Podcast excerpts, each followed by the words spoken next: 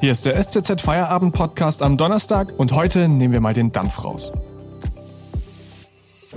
Erst die Pandemie und dann auch noch eine wegweisende Wahl in den USA. Wie geht man vernünftig mit der Informationsflut in den sozialen Netzwerken um?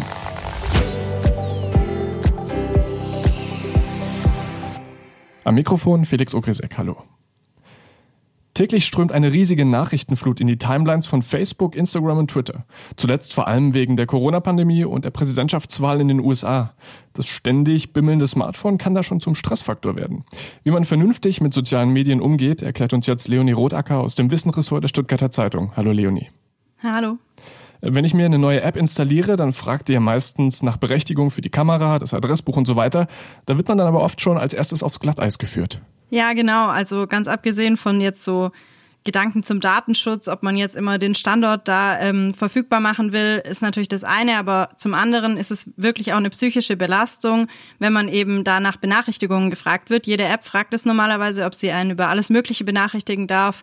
Bei Social Media ist es dann, es wurde was kommentiert oder geliked oder ein Kontakt hat was gepostet und ähm, da am besten einfach von Anfang an schon Nein sagen oder wenn man wie die meisten, die natürlich schon installiert hat, dann kann man das in den Einstellungen einfach ändern, dass man da nicht mehr benachrichtigt wird, weil das einfach eine dauernde Ruhestörung ist, sondern dass man einfach selber entscheiden kann, ich gehe jetzt in die App und mich interessiert jetzt, was gerade auf Instagram oder wo auch immer los ist. Mhm. Jetzt hänge ich ja persönlich relativ oft auf Instagram rum. Ähm, wenn ich meine Bildschirmzeit nicht mehr im Griff habe, kann ich mir dann auch irgendwelche Regeln setzen im Smartphone, dass das nicht mehr passiert?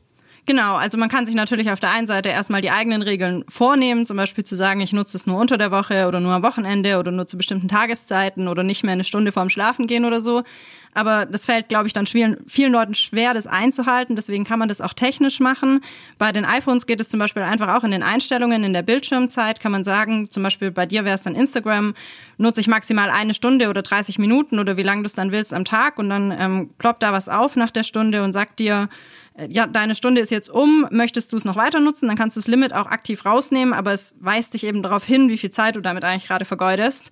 Und äh, auf der anderen Seite geht es natürlich auch dann für andere Apps und für Android-Geräte gibt es meines Wissens nicht direkt in den Einstellungen, aber da gibt es auch Apps, die man sich dann runterladen kann, die das dann für einen machen. Außerdem hast du mit einem Blogger gesprochen, der vom Hate-Watching abrät. Was ist denn das bitte? Genau, Jan Rhein hat dieses Phänomen Hate-Watching genannt. Er ähm, sprach davon oder meinte damit, dass man Leuten folgt, zum Beispiel ehemaligen Bekannten oder wie auch immer, die man eigentlich gar nicht besonders gut leiden kann, auch Promis, und denen eigentlich nur folgt, um sich immer drüber aufzuregen, was die so posten und sich drüber zu ärgern und Leuten zu schicken oder was auch immer. Oder auch politisch natürlich. Und diese ganze Negativität rät er natürlich auf jeden Fall rauszunehmen, weil das einen auch psychisch belasten kann und einen nicht weiterbringt, nicht irgendwie inspiriert oder diese ja, Vorteile, die Social Media ja auch haben kann, ausnutzt, sondern eigentlich nur das Negative hervorbringt. Danke bis hierher. Wir sprechen gleich weiter. Vorher machen wir ganz kurz Werbung. Egal, ob Sie die Benachrichtigungen aktiviert haben oder nicht, die aktuellsten Informationen bekommen Sie jederzeit auf stuttgarter-zeitung.de oder in der STZ News App. Zugriff auf alle Artikel bekommen Sie mit einem STZ Plus Abo, das kostet 9,90 Euro im Monat und ist monatlich kündbar. Lesen könnten Sie damit zum Beispiel den Artikel meiner Kollegin Simone Lohner. Was bringen Warnhinweise gegen Trump?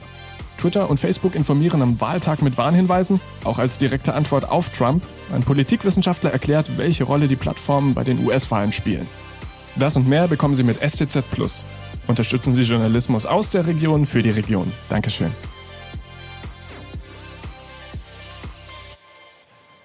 Wir haben gerade erfahren, dass man das sogenannte Hate-Watching vermeiden sollte.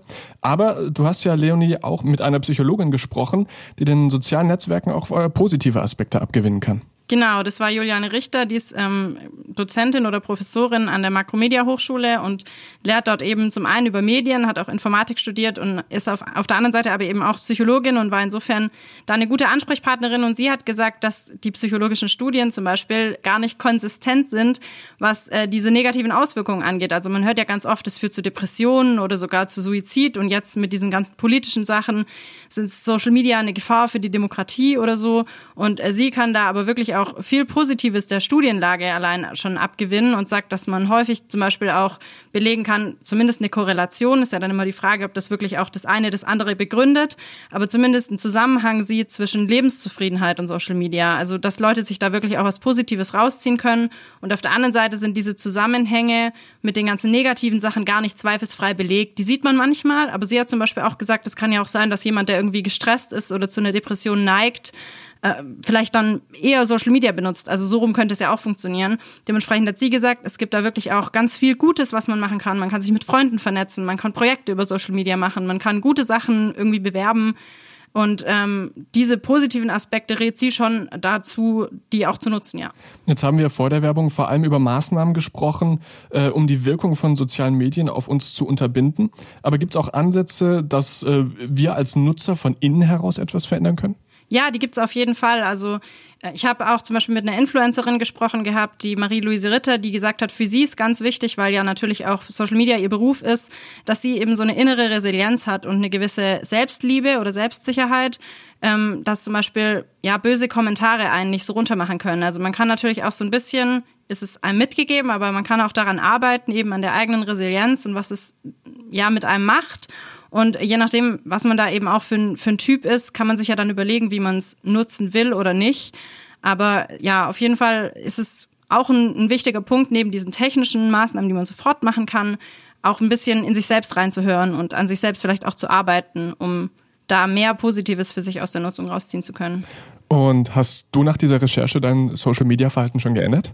Also ich hatte tatsächlich davor es schon ein bisschen verändert, aber auch jetzt ähm, merke ich, wie wichtig das für mich ist und habe es auch nochmal tatsächlich angepasst. Ich mache auch Pausen immer mal wieder. Das war auch ein, ja ein Tipp, der mitgegeben wurde, dass man einfach mal drei Wochen zum Beispiel weglegt und mal guckt, äh, wie geht's einem damit. Sowas habe ich schon gemacht und äh, ich persönlich kann sagen, dass es ganz ganz viel bringt für ja, das Wohlbefinden. Und so haben jetzt auch sowohl der Blogger als auch die Influencerin von sich berichtet, die auch schon Pausen gemacht haben und ihr Verhalten angepasst haben. Und ich glaube, wir alle können das jedem empfehlen, da ein bisschen bewusster damit umzugehen. Dankeschön für diese Erklärungen. Leonie Rotacker aus dem Wissenressort der Stuttgarter Zeitung. Und das war der STZ Feierabend Podcast am Donnerstag. Ich wünsche Ihnen jetzt einen schönen Feierabend. Morgen dann eine neue Stimme im Feierabend Podcast. Die erste Folge mit Hannah Spaniel. Ich wünsche ihr einen guten Start und jetzt einen schönen Feierabend. Machen Sie es gut. Tschüss.